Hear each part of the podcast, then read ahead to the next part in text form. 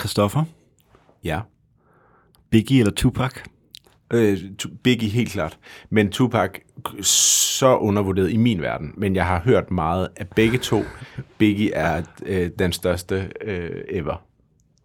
Godt svar.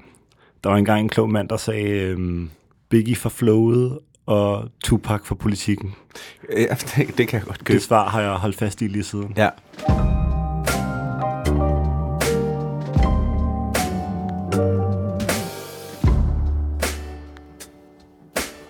Det ikke her, vi siger velkommen til arbejdstitel Velkommen til Arbejdstitel. Godt at se dig igen, Oliver. i lige måde, Mjørn? En fornøjelse. Øhm, vores øh, forrige episode, mm-hmm. før Esben Vejle, som vi havde med i sidste episode, handlede om uskrevne regler.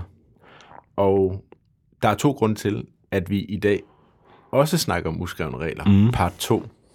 Den første er, øhm, at vi fik enormt meget respons på det afsnit. Mm. Så tænkte vi, lad os bare lave et mere så. Men den anden er også, at øh, da vi lyttede det igennem, øh, begge to, tror jeg godt, vi, jeg kan tale for os begge to, der er det jo det der med, at man, man øh, ligesom når man øh, har været til en eller anden episode, hvor man så cykler derfra og tænker bagefter, ej, jeg skulle lige have sagt det, eller jeg skulle lige have gjort mm. det. Jeg tror, det gik op for os begge to, at der er virkelig mange uskrevne regler, når man sådan for alvor begynder at tænke på det. Det er en af goderne ved at udkomme øh, hver 14. dag. Ja. Der er altid en chance for at øh, bygge på. Ja.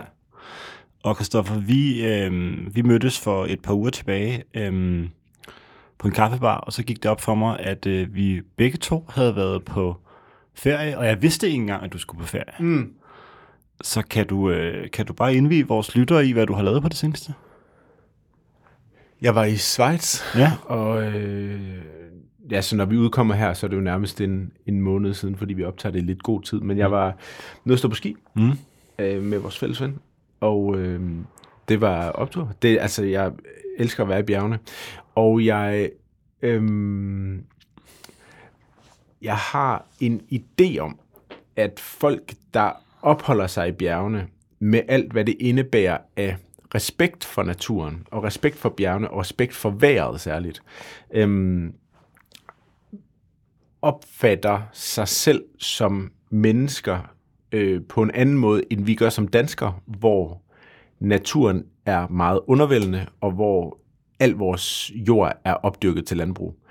Hvis man er i bjergene, så har man respekt for snestorme, man har respekt for laviner, man har respekt for, at vejret kan slå om. Øhm, det er ikke unaturligt, at folk forsvinder i snestorme, hvis man øh, fra gammel tid har krydset bjergpas, mm. eller er blevet fanget i en, et skred. Øhm, og derfor så har man en helt anden respekt for, at, at det er naturen, der hersker, og, og man bor der bare tilfældigvis, og er der, og må ligesom indordne sig under mm. det det gør, at man indordner sig under naturen. Hvorimod i Danmark synes jeg godt, der kan være en tendens til, at, at vores opfattelse af os selv er, at vi er suveræne, og naturen bare er noget, der, der, som vi kan kontrollere. Mm. Og derfor kan jeg godt lide den der ydmyghed, der er omkring at være i øh, bjergene, fordi det giver sådan en ydmyghed overfor det. synes jeg er en meget sådan Lars von Triersk udlægning af ja. naturen. Af, af en, af en uh, skitur. Man versus nature. Præcis. øh, jeg hiver det lige ned på øh, jorden igen. Præcis. Hvordan ser, øh, hvordan ser jeres sådan, øh, altså det er klart, I er ude på, ude på, øh, på pisterne i løbet af dagen, formoder jeg, men, øh, men hvordan ser jeres aftener ud? Altså er I ude og er ude feste til Nej, ikke ude at feste. og Vi er ikke ude at feste. Okay. Vi, vi, øhm, vi er ude at spise Ja. og, og deler en flaske vin. Okay. Og så, øh, men det, det er jo vidunderligt ved at være på skiferie, når man er ældre end gymnasiealderen. Ja. Det er jo, at man er, man er træt på en dejlig måde. Mm. Altså man er udmattet, man er, øh, man er udkørt. Øh, både af de fysiske anstrengelser, men også af- nu var det vi så heldige, at der var sol dernede. Altså det der med at være uden for en hel dag, når man er vant til at sidde 10 timer foran sin computerskærm, mm. og man bevæger sig hele tiden. Så man er sådan udmattet på en meget behagelig måde, så når du får et par glas vin, så, så kan du ikke mere. Mm. Du kan vidderligt ikke mere. Medmindre du er i Val Thorens, som sagt, og er 19 år gammel, så kan du jo køre til dagen efter. Ikke? Jo. Øhm, så det er meget, meget hyggeligt. Meget, meget hyggeligt. Du spurgte mig i øh, sidste afsnit med øh, Esben Vejle Kjær, hvad mit bedste måltid i Los Angeles var. Ja. Og der tror jeg, at jeg svarede, at det var øhm, burgeren på The Tower Bar i Sunset, Sunset Tower. Ja. Tower Hotel. Øhm, Kom du i tanke om noget, der var bedre? Jeg kom i hvert fald i tanke om, at jeg øh, spiste på en restaurant, der hedder Dan Tanas, Mm. Som lå øh, kort fra, øh, hvor vi boede, Ja. og er svært at beskrive med ord, men det er sådan et old Hollywood sted, Mm. hvor øh, alle Altså, jeg skal lige, er den italienske restaurant god, eller er den Olive Garden? Den er nok et sted lige midt imellem. Ja. Øhm, det er at spise på en institution, Ja. Hvor øh, falderede Hollywood-skuespillere mm. øh, drukner deres sover i øh, gin og tonics Ja. til øh, 25 dollar. Ja.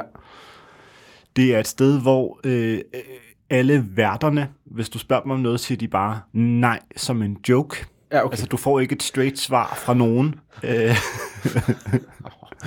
det må være irriterende. Men okay, jeg kan godt se charmen. Øh, de fleste øh, mandlige gæster har sådan noget jakkesæt og solbriller og hat på indenfor, Yes. og er øh, typisk akkompagneret af kvinder i 50'erne, der ligner kvinder i 40'erne. Mm. Øh, måske det er kvinder i slut 50'erne, der er, ligesom medicinsk hjulpet på vej til at ligne nogen i starten af 40'erne, eller midten af 40'erne, men på en lidt mærkelig måde. Ja. Øhm, maden smager nøjagtigt, som den skal, ja. hvilket vil sige, at den er god. Mm. Hvad fik du? Vi startede med at få, øh, vil jeg sige, en af de bedste Cæsarslater, jeg har fået Okay. Øh, i mit voksne liv. Måske også øh, sådan øh, høj på stemningen. Ja. Jeg, jeg, jeg går meget op i, hvor man sidder, så jeg havde ligesom... Det har jeg opdaget. Jeg havde slippet vores, øh, vores øh, vært en note om, øh, at vi godt ligesom ville have en bås. Ja.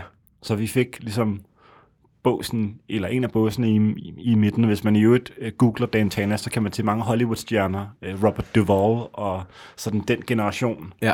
Der øh, sidder i, øh, i, en rødvinsbrændert øh, med nogle øh, kvinder, de ikke burde hænge ud med. Og øh, så fik vi bagefter en, en seafood øh, pasta, mm. altså sådan lidt en vongole, Mm. øh, med nogle meget, meget store øh, muslinger. Øh, altså sådan nogle, de, hvor skallerne er så tunge, det kunne have været øh, østers. Ja. Og så til sidst, og det her synes jeg er virkelig et- noget, der siger alt om det her sted. Mm. Vi fik en, øh, en chicken parm, mm. som er en friteret kyllingefilet, Mm.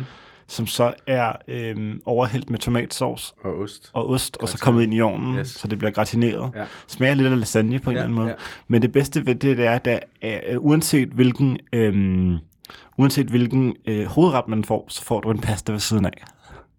Nå, det er bare sådan en Så der er side en dish, som side ligesom bare pasta. følger med Ja. altid. Ja. Og det er ikke, fordi den er sådan lavet lækkert. Det er vidderligt bare, nærmest som du vil servere det for en femårig. Ja. Altså en lille skål, Ja. nu siger jeg rå spaghetti, Ja. altså bare kogt spaghetti, Ja. og så lige en, øh, en klat marinara-sovs ovenpå. Okay. Øhm, fuldstændig vanvittig.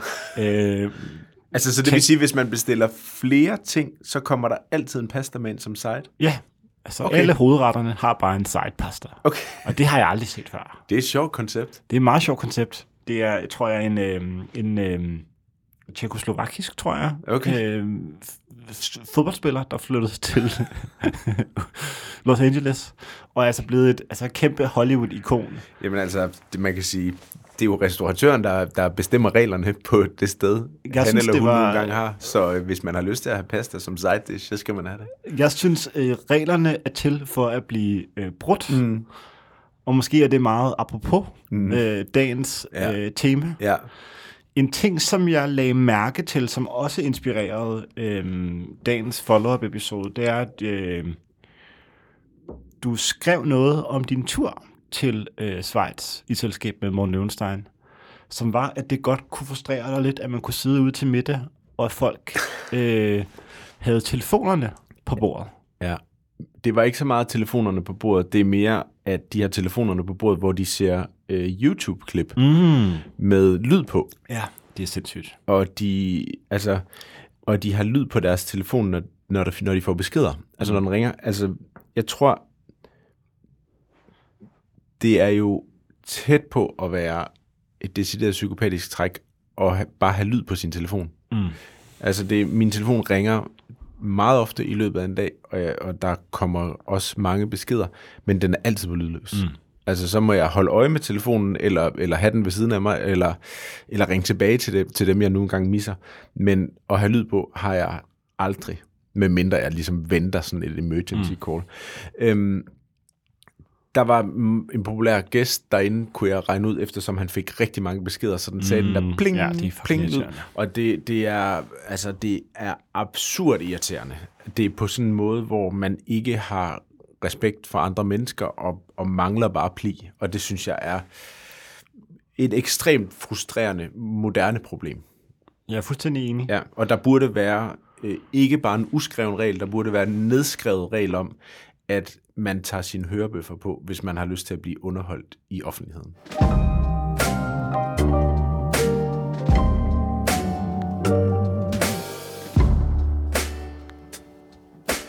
På menuen på øh, Sunset Tower Hotel, mm. deres towerbar, der står der øh, bare eller nederst, no photographs, no phone calls. Mm. Og det synes jeg faktisk godt, øh, folk kunne lære af. Det kunne godt stå på alle menuer. Øh, ja, Øhm, men jeg vil næsten tage den et skridt øh, længere, og nu vi snakker sådan uskrevne regler, fordi ja. en ting er selvfølgelig sådan noget standardpli, og jeg synes faktisk næsten det er standardpli, mm. ikke spille øhm, YouTube-videoer på en restaurant. ja. Øhm, og jeg, det skal lige sige, det her er muligvis også selv skyldig mm. af, af og til, fordi jeg tror, vi er blevet så vant til at have vores telefoner øh, tæt på os. Men det der med, når man sætter sig ved et øh, bord og skal spise, ja. øh, at telefonen ligger på bordet. Det er så irriterende. Og jeg ja. gør det selv. Ja, men det, altså, det burde virkelig, synes jeg, være regel nummer et Ja. øh, for det, nu kan jeg sige, at det moderne menneske, mm. men altså for, Det er vores lyttere. for alle os, der mm. faktisk gerne vil blive lidt mm. bedre til at øh, få bedre vaner. Ja. Og, øh, og jeg har ikke sådan noget med, at det skal være væk fra alle øh, skrivebord eller noget, mm. der minder om det, men det der med spisebordet, mm. Øh, at der bare ligger en telefon, Ja. øh, synes jeg kan forstyrre mig helt ekstremt meget. Ja, men telefonen er jo øh, kilde til så meget frustration. Jeg var til koncert i lørdags med Thomas Helmi. ja skud. Tak, ja, tak, siger jeg så. Tusind tak. Øhm, som var øh, virkelig god. Mm. Virkelig god koncert. Men øh, det var Louise og jeg, og så med et vennepar. Og de kom ind forbi os lige for at få lidt mad, inden vi tog derud mm. i Royal Arena. Og øh, Thomas, som var, øh, hvad skal man sige, det andet vennepar, mm. den ene halvdel af det, han havde glemt sin telefon derhjemme. Ja. Og jeg tror, han var selvfølgelig øh, indledningsvis frustreret mm. over at have glemt sin telefon, fordi at den både er øh, kamera, betalingsmiddel, Yes. øh, alt. Men summa summarum øh, ved slutningen af aftenen er, at jeg tror, at han har haft en aften, der er bedre end os andre. Mm. Fordi han har været, altså per default har han været mere in the moment, end vi har været. Mm. Det kan godt være, at vi har været til den samme koncert, men hvis jeg kigger på min kamerarulle, har jeg måske taget øh, 20 billeder Mm. den aften, ikke? hvor jeg hver gang har stået og fisket efter min telefon, ja. og prøvet at tage et billede, og prøve at justere lysstyrken, og prøve at, at ramme et eller andet, der var fedt, i stedet for bare fucking at lytte til, til musikken, ikke? Det kunne faktisk godt være en, øh, en ting, man ligesom kunne øve sig på. Det der med bare at tage altså, telefonfrie, mm. ikke nødvendigvis aftener, men mm. ligesom, nu går vi ud og drikker en kop kaffe, Glem så lader vilje. øh, Ja. ja. telefonen blive derhjemme. Nu ja. går vi ud og spiser. Ja. Ja, nu hæver jeg kontanter, så jeg ikke skal bruge min telefon. Og så, jeg tror, mængden af gange, hvor man har, altså, ikke bruger den til noget andet end bare at kigge på, Det er så irriterende. er alt for stor. Det er så irriterende. Det er så irriterende. Øhm, Er du god til at holde døren for folk? jeg synes faktisk, jeg er, jeg er sådan rimelig galant. Ja. Øhm, jeg prøver at være god til at holde øh, døren. Jeg håber, jeg er god til at sige tak, Mm. øh, når folk gør det for mm. mig. Jeg så en, en apropos øh, den åndssvage telefon, jeg så en video på Instagram, Discover-side forleden dag, hvor man kan falde ned i nogle frygtelige kaninhuller. Om, øh, at det var sådan en meme-ting, eller hvad så sådan noget. Med en mand, som, øh, som holder døren for folk, der er lidt for langt væk. Ja.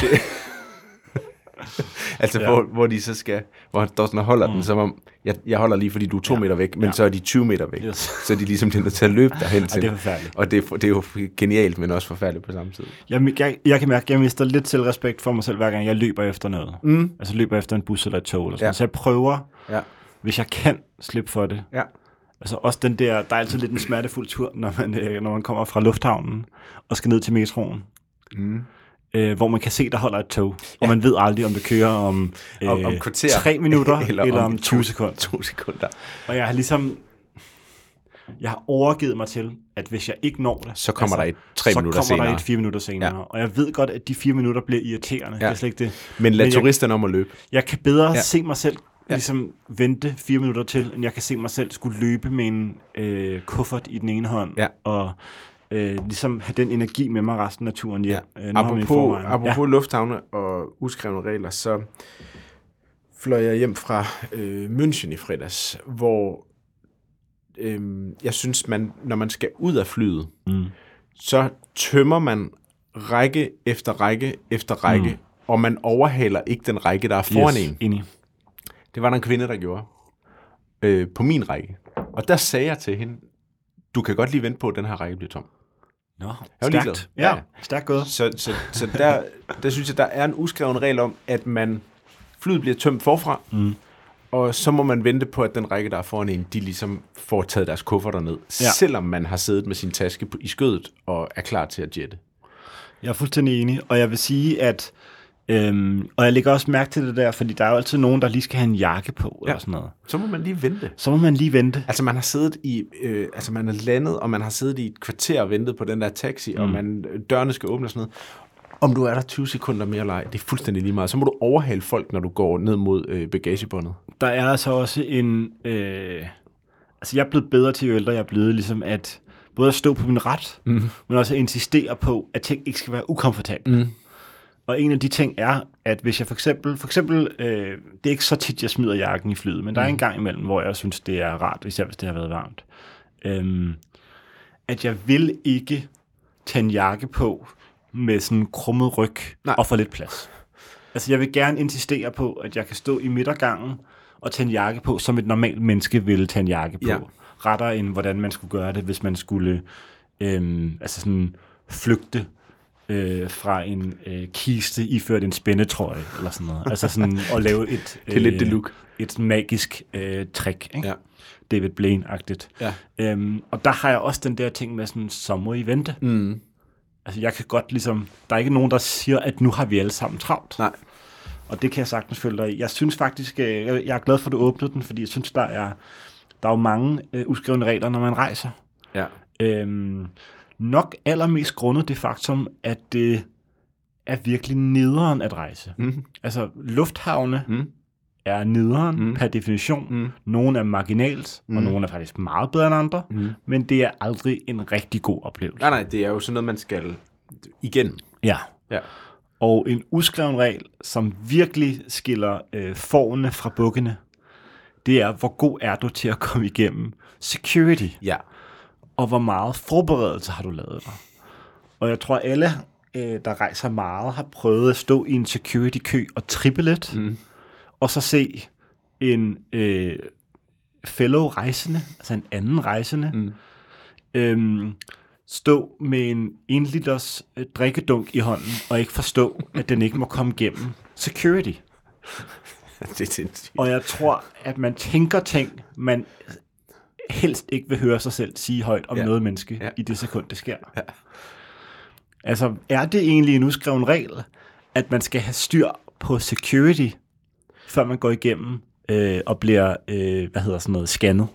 Altså man kan sige, det er, jo et, det er jo et grænseland, hvor der er jo, man er jo i en zone der, hvor der er skrevet rigtig meget ned mm. om, hvad man må og ikke må have igennem security, og hvad man skal tage af og beholde på. Samtidig med, at der er en masse uskrevne regler for, hvad man, hvordan man skal agere mm. med det. Øh, man skal øh, for eksempel det her med at have styr på at tage sit ur af, sit bælte mm. af, øh, sin telefon op i lommen. Hvis man øh, skulle være så uheldig at have mønter i lommen, så sørg også for at få dem op. Øh, man skal ligesom have pakket sine ting på den rigtige måde, så man ikke bliver overrasket over, mm. hvis man har toiletsager imellem, igennem, at de skal ligge ned i den der lille hvide øh, pose der, mm. Ziploc jeg synes, man skal forsøge at øve sig på det, og så også tænke på, øhm, hvad der skal ske, når man kommer hen til de der øh, kasser, mm. så man ikke bliver overrasket over det, når man så står derhenne.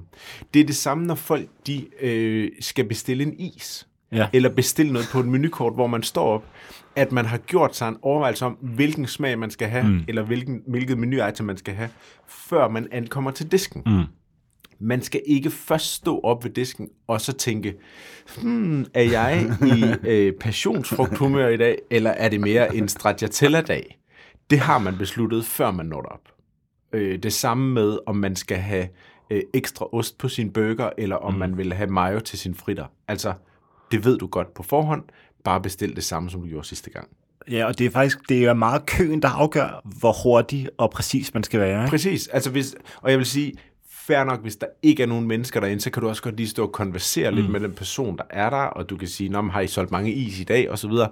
Hvis der er en kødrand af mennesker på årets mm. første forårsdag, så bestil din is og kom videre. Ja, der er, og det kan du sige mere om det her, end jeg kan, for jeg har aldrig været der, men der er en burgerbar i New York, i Uptown, der ligger under et hotel, Mm, ja.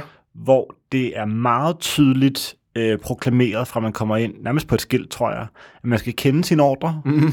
og hvis man står og øh, fedter lidt med det Mm. op ved kassen, mm. så bliver man sendt bagerst i køen. Ja. det er rigtigt. Det er rigtigt. Det er den, den, øh, den mindst hemmelige, dårligst bevarede øh, hemmelighed i New York, at der ligger en, en skjult, rigtig, rigtig god burgerbar under et hotel. Det ligger lige syd for Central Park. Jeg kan simpelthen ikke huske, hvad det er. Hvis I virkelig er interesseret i det, så send mig en DM, så skal jeg nok finde ud af det. Ja, der er i hvert fald, øh, jeg tror, der er et afsnit af No Reservations eller sådan Ja. ja. noget, hvor Anthony Bourdain ligesom taler om Ja. ja. det. Det er selvfølgelig også... Jeg har faktisk øh, aldrig, jeg har aldrig, øhm, jeg har aldrig været nede på burgerbaren. Jeg har boet på hotellet, så Mm. jeg har fået den som room service. Stærkt, Ja. okay. Men der er i hvert fald en hel øh, sekvens, hvor man ligesom ser, at han Yes. meget artigt stiller sig op Ja. og siger, Ja. double cheeseburger, medium fries, Ja. diet coke, Ja. mayo. Er der andre øh, uskrevne regler, du har tænkt på siden, øh, siden vi optog sidst, hvor du tænkte, kæft, den er jo oplagt, hvorfor snakker vi ikke om den? Altså, øh, jeg tror ikke, det vil være øh, arbejdstitel for alvor, hvis man ikke også talte om øh, uskrevne regler i forhold til mode. Mm. Øhm, og jeg, øhm, jeg sad og talte med min øh, kæreste om det her i går, fordi hun er øh, meget investeret i det her emne, Mm. og gerne vil bidrage til det. Og en af de ting, hun øh, foreslog blandt mange andre på øh, listen, jeg har medbragt i dag, det er ideen om at have øh, Nike og Adidas på på samme tid. Ja, det er sjovt. Det er sjovt.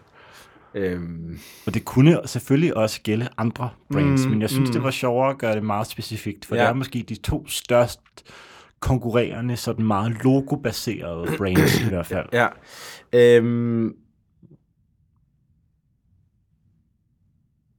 det var sjovt, da vi optog med Esben Vejle Kær Mm. i sidste afsnit, hvor han sagde, at han stod helt af på det der brand hejs, hvis man mm. Havde et outfit, som var meget sådan stylet, eller mm. meget dyrt, eller meget sådan Ja, altså- altså løbetøj, ikke? Eller løbetøj, det var træningstøj, træningstøj, ja. Og jeg synes, altså det er jo, man kan sige, det er svært at købe non-brand træningstøj. Altså, mm. og det er som regel, løbetøj, hvis lad os bare blive ved løbetøj, er jo som regel ret tydeligt, hvor det tøj er fra. Jeg har meget få ting i min sådan, hverdagsgarderobe, hvor der er logoer på. Øh, og derfor så kan man ikke så tit sådan, skal man sige, se, hvor mit tøj er fra. Mm. Men det er en anden historie med sportstøj, hvor det er mere tydeligt, hvor det kommer fra. Jeg må sige, øhm, det er fandme et godt spørgsmål, fordi på den ene side, så kan jeg jo godt se, at det er fedt at have et fuldt outfit på fra et løbemærke.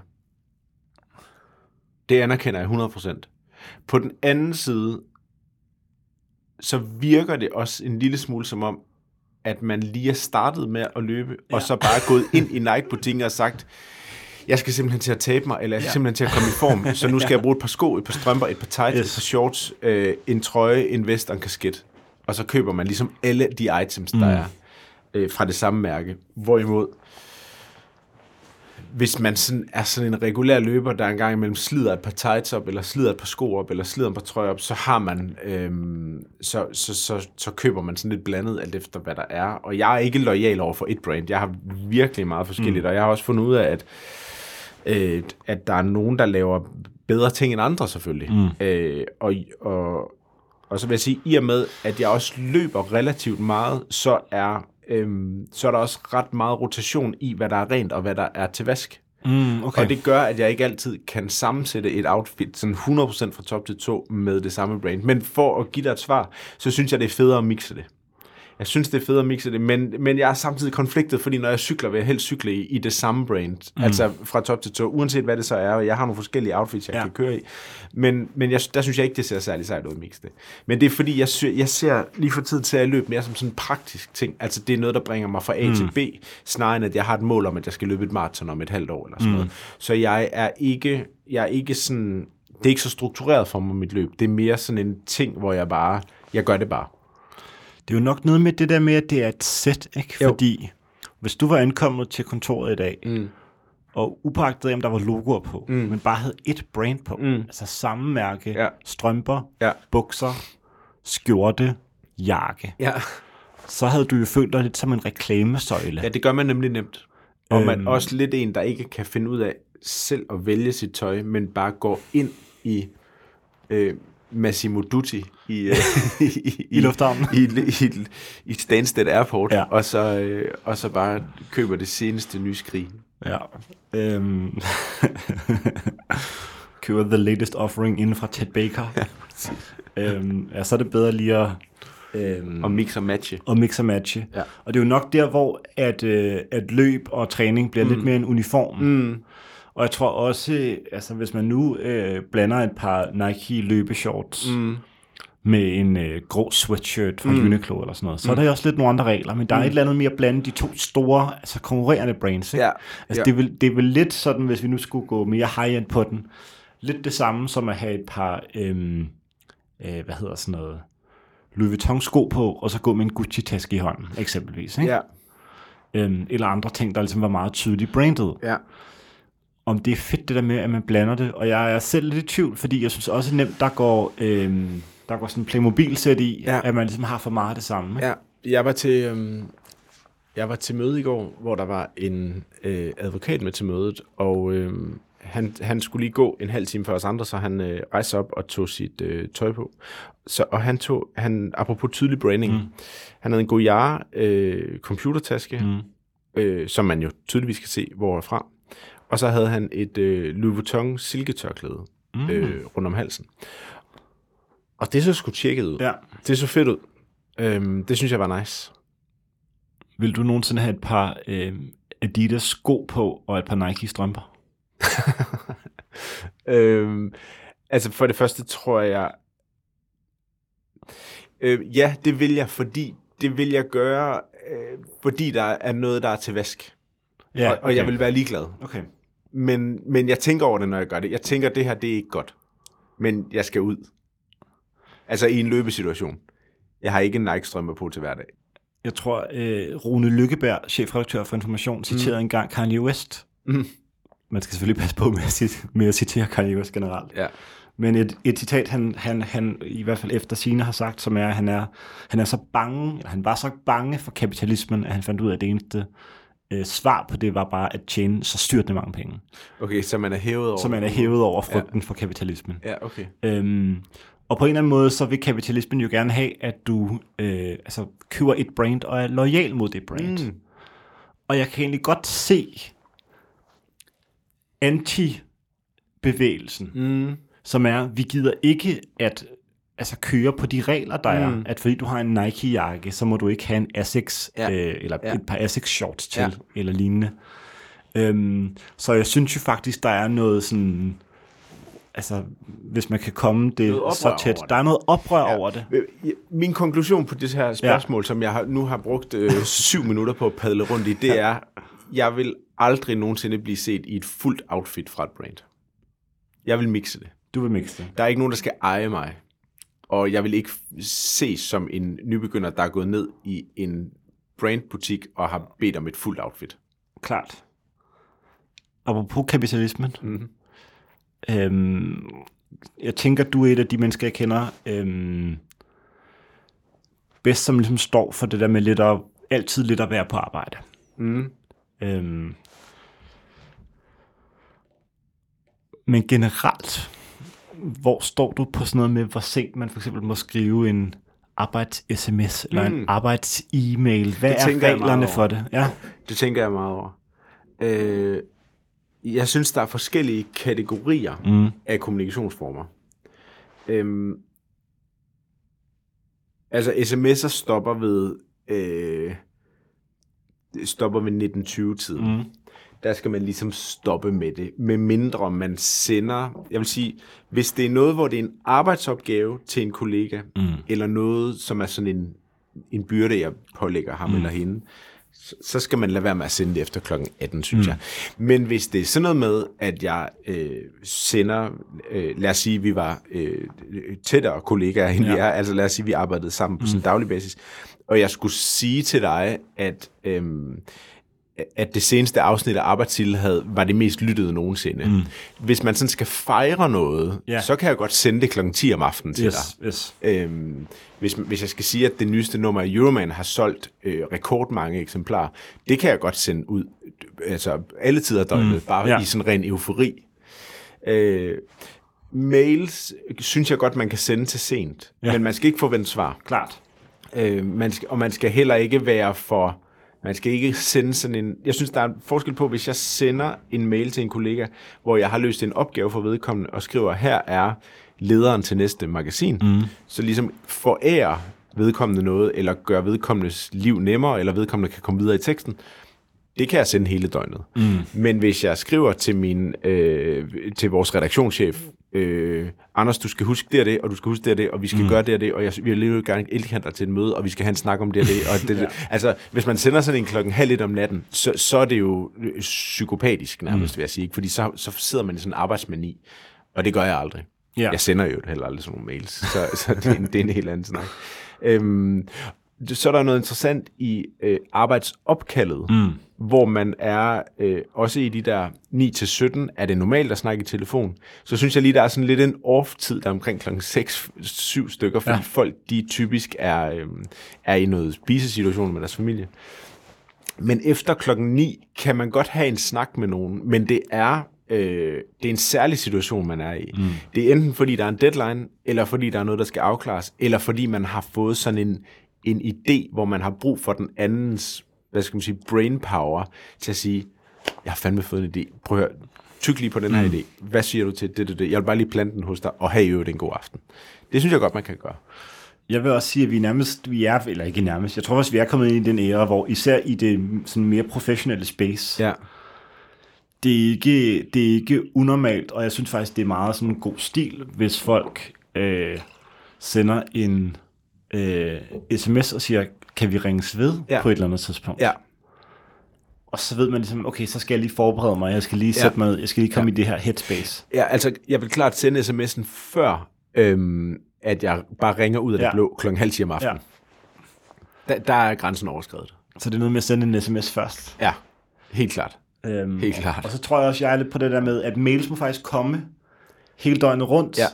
Øhm, men jeg synes, man skal, øhm, man skal prævaccinere e-mailen. Det kan man nemlig sagtens gøre. Man kan sige, sige, ja, yes.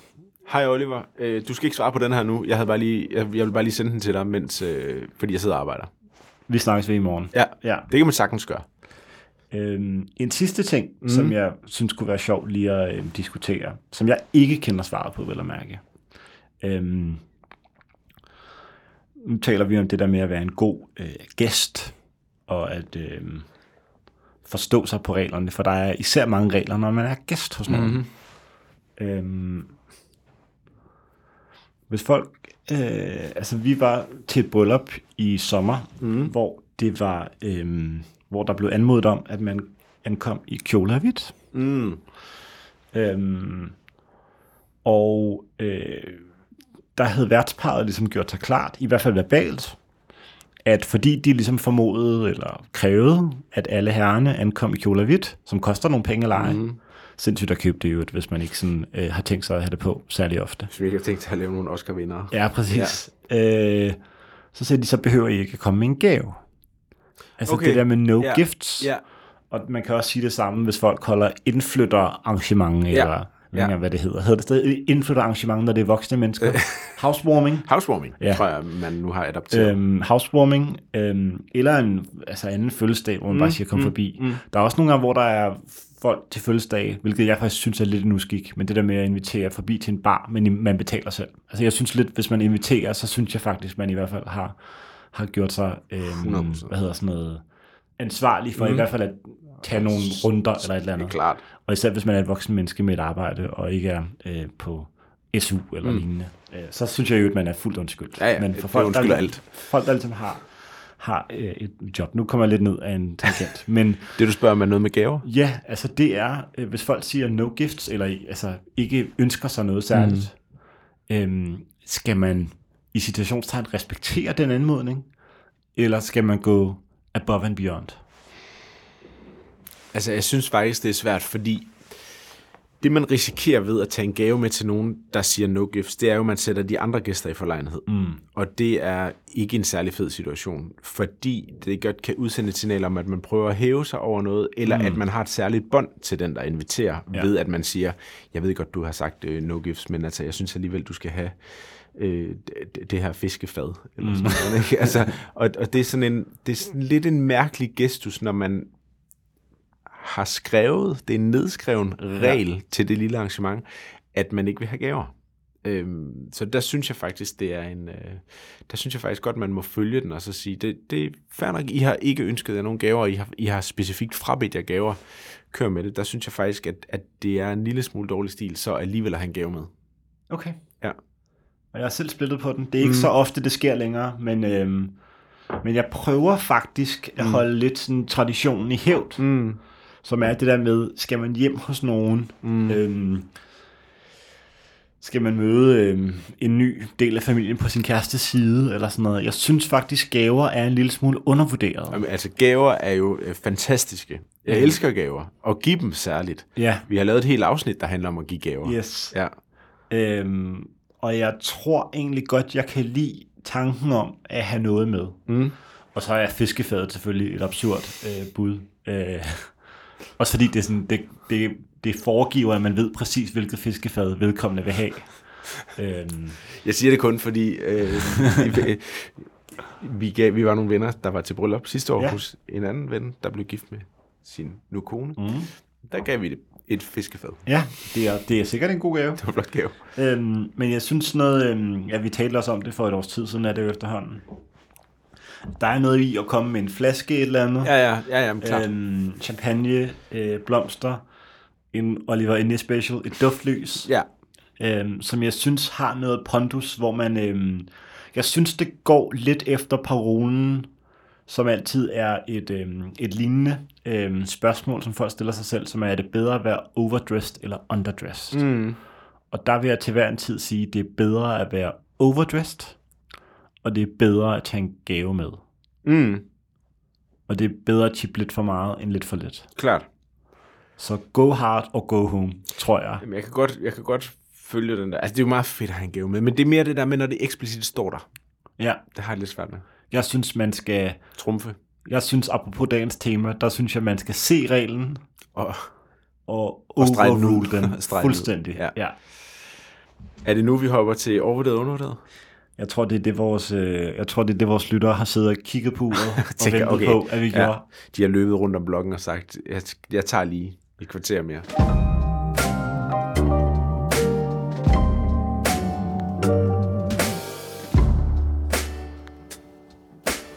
Øhm, jeg har en del med i dag, og jeg ved ikke, om vi når dem alle sammen. Vi tager lad os tage dem fra toppen. Øhm,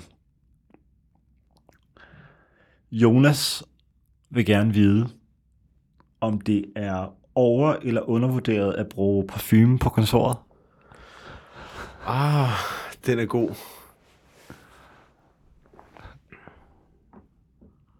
Altså at, at tage parfume på hjemmefra, og så komme på kontoret, oh, det er godt nok svært, fordi det kan jo også... Der kan jo være nogen, der bruger nogle parfumer, som simpelthen er for vilde, ikke? Mm. Øhm, man kan have allergi over for parfumer, eller ens kolleger kan, så skal man naturligvis sige det højt. Øhm, altså, hvis man Jeg synes, det er, jeg synes, det er undervurderet. Jeg synes godt, man kan, man kan dufte af parfume. Jeg er ikke, mm. så, jeg er ikke så god til at bruge parfume. Jeg mm. gør det øh, to ud af ugen syv dage. Ja. Jeg gør det ikke særlig meget. Øhm, men hvis man er i en situation, hvor man på en eller anden måde tager parfume på på kontoret, ja. det er jo sindssygt. Altså, det er jo overvurderet. altså, hvis man på en, jeg, jeg, jeg ved ikke, om det er en kvindeting, men hvis man skulle have en parfume med i tasken til lige at friske mm. sig op, det, det er jeg ikke god til. Du har ikke en David Beckham parfume stående på Nej. skrivebordet? Jean Paul Gaultier. øh, nej, det, det, øh, ikke længere. Det er, øh, det er overvurderet. Hassan vil gerne vide, om en øh, formiddagsbrændert er overvurderet eller undervurderet. De er så sjældne jo. Altså, det er jo så sjældent. Altså, det er jo sådan en, det er jo sådan en gang hvert, hvert andet, tredje, fjerde, femte år, det sker, ikke? Og der står ikke eftermiddagsbrændert, Nej, der, der står formiddagsbrændert. Shit, man. Altså, de er jo undervurderet, fordi de er så sjældne, så det mm. er sådan noget, der er så særligt. Hvis det var en ting, der skete hver lørdag, så havde man jo et problem. Men, eller hver tirsdag, så havde man et endnu større problem. Men jeg vil sige, det er jo typisk noget, der sker, fordi man enten øh, skal til polterappen, øh, er på, måske på vej på noget ferie, mm. og, og skal køre med tog eller, eller flyve. Øh, men en decideret brænder, det er godt nok hardcore om morgenen. Mm. Altså, det er en lang dag. Det er en rigtig lang dag. Jeg tror, jeg vil... Altså, jeg, jeg tror, jeg bliver nødt til at sige, at det er overvurderet. Altså, selvom at tanken er flatterende om, at man... Altså, jeg kunne forestille mig, at der også er nogen, der, der dyrker det lidt, hvis man er ude og spise sådan en, en champagne brunch, mm. som ligger meget fjernt fra, fra min lørdag i hvert fald. Øh, men stadigvæk, det, det er en underlig boss at få på midt for dagen, fordi du går, du går alligevel ud i verden, hvor folk for det meste ikke er påvirket af alkohol. Og der, og, og der er noget i et misforhold der. Så jeg tror, jeg siger, det er overvurderet. Okay. Jeg vil dog sige, hvis jeg skulle drikke fra kl. 11 om formiddagen, Ja. hvilket nok ville være, altså hvis jeg skulle Mm, gå efter reglerne, mm. og ikke sige, så starter jeg en 11.59, mm. Så tror jeg faktisk, jeg vil køre champagne eller museerne vin. Ja, 100% champagne. Altså når jeg er Klart. i lufthavnen Klart. og ser Ja. typisk mænd, jeg ved det er nok bare fordi mænd mm. er nok mere, lidt mere latterlige end kvinder er, Øh, det tror jeg er en Øh, generel regel, som så- er nedskrevet, øh, bør være nedskrevet. så ser jeg mange, altså så ser man faktisk rimelig mange, Ja. det, det er typisk lidt ældre par, Ja. hvor manden sidder og drikker en stor fadøl, Ja. og hustruen sidder og drikker en kop kaffe, eller Jamen, sådan noget, hvilket er helt vanvittigt. Sådan noget Jamen, klokken apropos min, 8.30. Den der tur, jeg lige sagde, hvor jeg var i, øh, i München i sidste uge, der landede jeg i lufthavnen, og tyskerne har også et, et sindssygt fedt forhold til alkohol, ja. fordi det er jo bare store, store fadøl. Yes. Yes. Og der tror jeg, den var 10.30, der jeg landede, og der sad der et ægtepar, hvor manden fik sådan en stor paulaner-pokal med, med hvedøl, ikke? eller hvad det nu var. Det var sindssygt look. Men det er jo, altså, alle ved jo, at tiden, altså døgnets normale rytme er ophedet i en lufthavn. Mm. Så der kan du gøre alt til alle tider. Du kan spise en steak til morgenmad. Et spørgsmål, som jeg glemte at spørge dig om, som Ja. jeg nu er blevet inspireret til. Drak du, eller drak du ikke, da du var øh, på skiferie, en øl af et glas, der var formet som en støvle? Nej, desværre.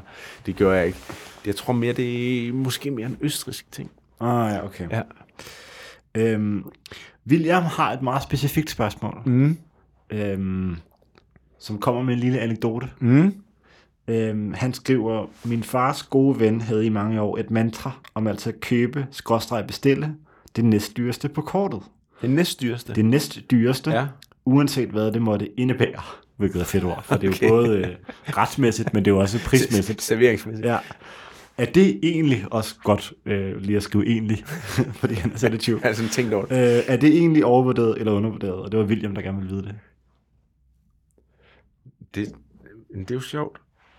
Øhm, Altid at bestille det næste dyreste på kortet.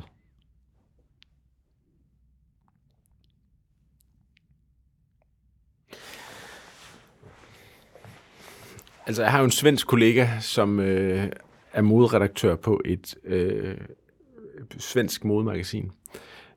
Og han var til møde ude i København på et tidspunkt, og skulle mødes, jeg mener det var med Chris Pedersen, jeg tror det er ham, der har fortalt det. Og så sender han bare en sms, hvor der står, jeg er lidt forsinket, bare bestil det dyreste på kortet til mig. Okay, det er en sindssyg sms. Ja. Øh, og den sms er jo lidt... Øhm, altså det er, jo, det er jo lidt smagløst, at bare fordi det er dyrt, så er det godt. Mm. Men jeg synes, der er noget sjovt i det der med, at jeg skal bare have det næstdyreste. ja, ja. Altså som koncept er det jo skægt, fordi det er sådan, jeg sidder sådan og forestiller mig, hvad det så kan være, der er relativt dyrt, men ikke det dyreste mm. på et kort. Også fordi det dyreste på et spisekort, tror jeg også nogle gange, er det dyreste, fordi der skal sidde nogen, som som ikke, som ikke kan tage en beslutning om, hvad de har lyst til at spise, mm. men tager en beslutning om det baseret på, hvad det koster. Altså, hvis en hovedret koster 600 kroner, mm. så må den være god. Mm. Og hvor de bare kigger på priserne og tænker, jeg, jeg, jeg har mange penge, eller jeg kan ikke selv vælge, så jeg tager bare det dyreste, fordi mm. det må være det bedste, køkkenet kan formå der tror jeg, at det næstdyreste er en overset øh, øh, vare på, på, på spisekortet. Det synes jeg er et hot take. Ja. Jeg, jeg tror, du har ret. Ja. Det er ligesom, ja. det er køkkenets version ja, det, af det, det bedste, vi kan lave. Det er det, køkkenet synes er sjovest at lave, og så har de den dyreste ret til alle idioterne. Så bare er, ja. hvis, hvis vi skal ja. øh, tjene mange penge, ja. så ved vi, der kommer nok execs fra bankerne. Som skal have høvlet trøfler ud over deres, øh, deres oksemørbræd eller sådan et eller andet. Det synes jeg er et hot take. Ja, så jeg synes faktisk, det er undervurderet. Det næstdyrste, det, det, det er en god regel. Din fars ven var onto something her. Øh, det vil også lidt at tage, tror jeg, den... Jeg ved ikke, om jeg... Øh, om jeg øh, om jeg øh, undervurderer, hvor bred denne her, øh, det her opførselsmønster er. Men hvis vi bare ligesom konkretiserer det til Danmark, så vil jeg skyde på, og det her siger jeg uden, altså med nul erfaring som, som I, eller øhm, tjener på en café. Øhm, men jeg vil tro, at de fleste restauranter vil opleve, at den vin, de sælger flest af, er den næst billigste.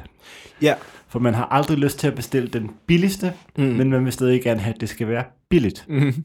Det tror jeg, det, det, det, det kan vi få bekræftet hos nogle af de restauratører, vi ja. kender, men jeg tror ikke, det er helt forkert. Så jeg synes, at tage den mentalitet, ja, og så bare vente den om. Og så vende den på hovedet. Ja. Øhm, har i hvert fald en fed energi over sig. Ja, det synes jeg også. Jeg kan godt lide det. Øhm, der er en masse, vi ikke når i dag. Jeg vil give dig den sidste. Ja. Og nu bliver det lidt mere øhm, professionelt på en eller anden måde. Okay. Øhm, Hjalte siger, jeg er måske lidt tidlig på den, men jeg håber dog alligevel ikke kan svare på følgende. Er chat GPT overvurderet eller undervurderet?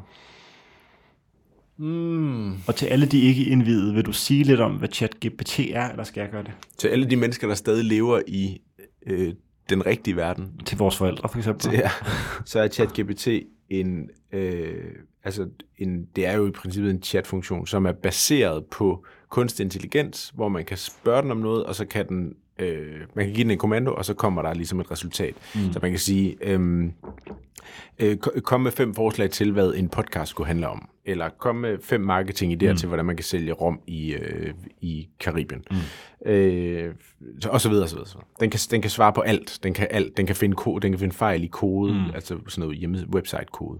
Kan mange ting.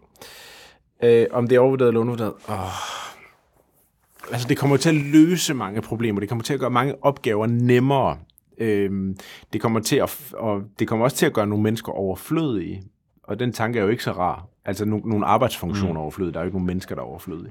Øh, men der, der er nogle arbejdsstillinger, der bliver nedlagt på grund af det, fordi man simpelthen bare kan automatisere på et, et niveau, man aldrig har set før. Mm. Øhm, men jeg synes selvfølgelig, det er overvurderet, fordi jeg synes, at altså jeg, jeg teknologisk fremskridt er, er fint nok, hvilket jeg så øh, modsiger mig selv ved, når jeg så siger, at jeg synes, det er overvurderet.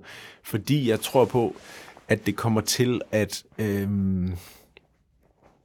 jeg tror ikke nødvendigvis, det er en federe verden, vi får ud af at leve med, øh, med ChatGPT mm. og, og, og alle de afledte effekter, det bringer med sig.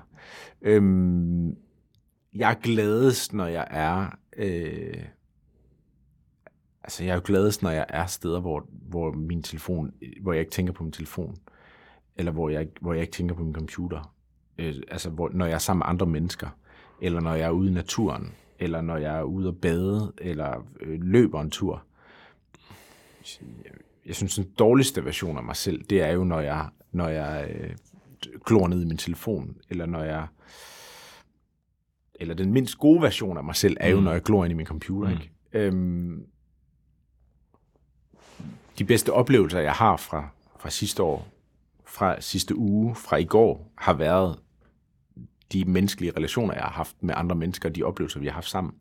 Og derfor synes jeg, at, at øh, derfor synes jeg, at al teknologi egentlig er overvurderet. Hvis jeg må bidrage til mm. den øh, indsigt. Øh, jeg så engang et oplæg øh, til sådan en tech-messe. I øvrigt til samme tech-messe, hvor jeg så øh, en, der havde givet et oplæg, stå ude foran bagefter og ryge en e-cigaret på sådan en, øh, et hoverboard. øhm, men der var der ligesom det her, selvfølgelig nogle år siden efterhånden, men der ligesom handlede om kunstig intelligens, og hvordan mm. det ligesom bliver en del af vores øh, liv. Og så kan jeg huske, det sidste slide var en video af en robot, der prøver at hoppe fra en kasse til en anden kasse. Ja. Og det kan den ikke finde ud af, Nej. så den går totalt i bag. Ja. Ikke? Ja. Fordi det sekund, kassen ikke står den meter fra den anden kasse, men er rykket 20 cm, så mm. lander den ikke mm. akkurat, og så ligger den bare nede på gulvet, og mm. kan ikke forstå, hvorfor den ikke mm. øh, står på en kasse. Mm. Og så, ligesom, så er det lidt sådan, I skal ikke være, altså robotterne kommer, men det ja. skal nok gå. Og jeg tror faktisk, øh, og nu kan det godt være, at jeg får øh, tech-Twitter på, på nakken, men øh, I kan jo bare fucking prøve. Øhm, men jeg har, jeg har talt med mange om det, og jeg tror, øhm, hvis man tænker, at øh, altså chat GPT, som vel lidt er en automatiseret version af data, altså man mm. kan stille en computer et spørgsmål, og så kan den svare på det. Øhm, hvis man forventer, at den kan gøre noget, som du ikke kan gøre bedre selv, så tager du fejl. Mm. Altså, du skal ikke få en computer til at gøre noget, du kan i forvejen. Mm. Så hvis du vil have den til at skrive en reklametekst, eller mm. øh, designe et magasin, eller sådan noget, så kommer du til at fejle, mm. for det kan den ikke. Mm. Øhm, den kan til gengæld det, som du ikke selv gider at lave. Mm. Øhm, og den kan bullet pointe ting, eller ja. den kan rette kommafejl, ja. eller sådan noget. Øh, og ikke for at sige, at der ikke også er mennesker, der kan det, men det er meget tekniske aspekt. Mm. Men hele ideen om, at den kommer og tager vores jobs, og den kan designe vores tøj og sådan noget, øh, det tror jeg egentlig ikke øh, nødvendigvis, vi, vi kigger ind i. Nej. Så jeg tror, at, øh, at man skal stadig øh, se den som noget, vi bruger til vores fordel, og ikke som noget, der kommer til at øh, udrydde os. Mm. Øhm, jeg vil det, i hvert fald det, sige, tror jeg nu, nu har jeg prøvet nogle gange sådan at få dem til at skrive noget for mig, eller sådan noget, og det bliver aldrig lige så godt. Mm. Øh, så derfor tror jeg, at, øh, at man skal se det som en øh, kompagnon, og ikke som øh, en fjende. En fjende, mens man står ude foran øh, en kæmpe lagerbygning i Nordhavn og pulser på en e-cigaret på et hoverboard. øh, er det ikke et program? Det var et program. Det var de sidste ord. Lad det være det. Øhm, en fornøjelse at optage med dig igen, Oliver. I lige måde. Mathias, tak til dig, fordi du er øh, vores producer og øh, all-round good guy, der får ting til at ske. Tusind tak til alle lytterne, der har sendt øh, massevis af bud på overvurderet og undervurderet. Øh, tusind tak til Asger og Peder. Jeg har jo lidt for vane, Kristoffer, at komme med en ny opfordring hver gang, øh, vi optager ja. til vores lyttere. Ja. Øhm, der er jo øh, nogle øh, onde genier derude, som har fået for vane at, at komme med en opkrævning mm. til dig på MobilePay med mm. et bud på over det undervurderet, ikke? Ja, på 500 kroner. 500 kroner, ja. hvilket jeg har stor respekt for. Ja. Jeg formoder ikke, der er nogen af dem, der har fået penge endnu, vel? Øh, jeg har ikke, over, jeg har ikke swipet 500 kroner til nogen. Jeg synes, vi skal overveje, og det er du velkommen til at afvise. Men hvis vi ind til næste program, så synes jeg, at alle vores lyttere skal lave en opkrævning på 500 kroner og komme med et bud og det bedste bud får 500 kroner. det siger du uh, simpelthen, at du, du er inde i min private økonomi nu. Ja. Øhm, 100 kroner. 100 kroner? Ja. Okay. Send en opkrævning på 100 kroner. Til 60, 60, 30, 63. Og, øh, og så må den bedste mand øh, eller kvinde øh, vinde. Ja. Det var de sidste ord. Vi er tilbage igen om 14 dage. Vi ses.